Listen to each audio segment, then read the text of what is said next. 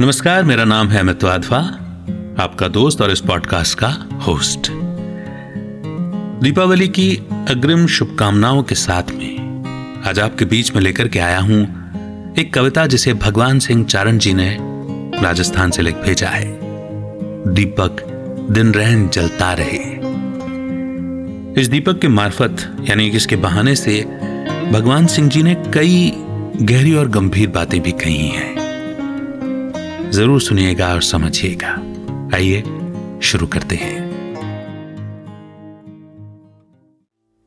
मिट्टी का प्यारा सा दीपक, आंधी तूफानों से न घबरा कर संघर्ष हमेशा करता रहे।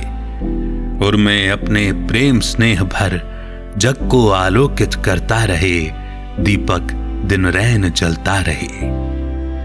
स्नेह से भरपूर दीपक दिन रैन जलता रहे, तेरे संग बतियों में तेल नित चलता रहे। दीपक, तू बनकर दुश्मन अंधकार का, प्रकाश की छटा निरंतर बिखेरता रहे। दीपक, दिन रैन जलता रहे।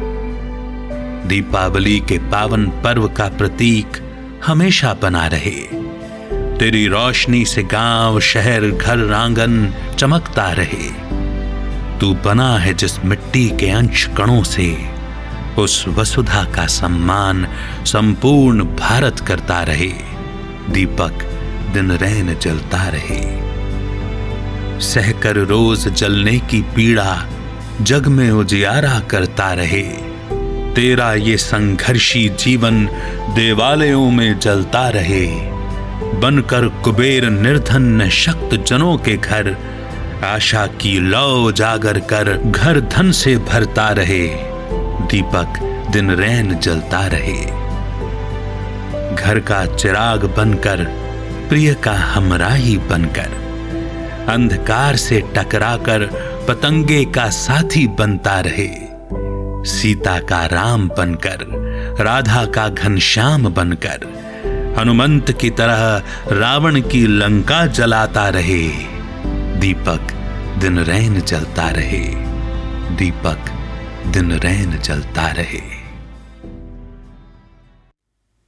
सुंदर मोतियों जैसे शब्दों से रची हुई ये कविता यहीं पर समाप्त होती है। इसे बार बार सुनिएगा। बहुत अच्छा लगेगा आपको। उम्मीद करता हूँ कि यह पॉडकास्ट आपको पसंद आ रहा है।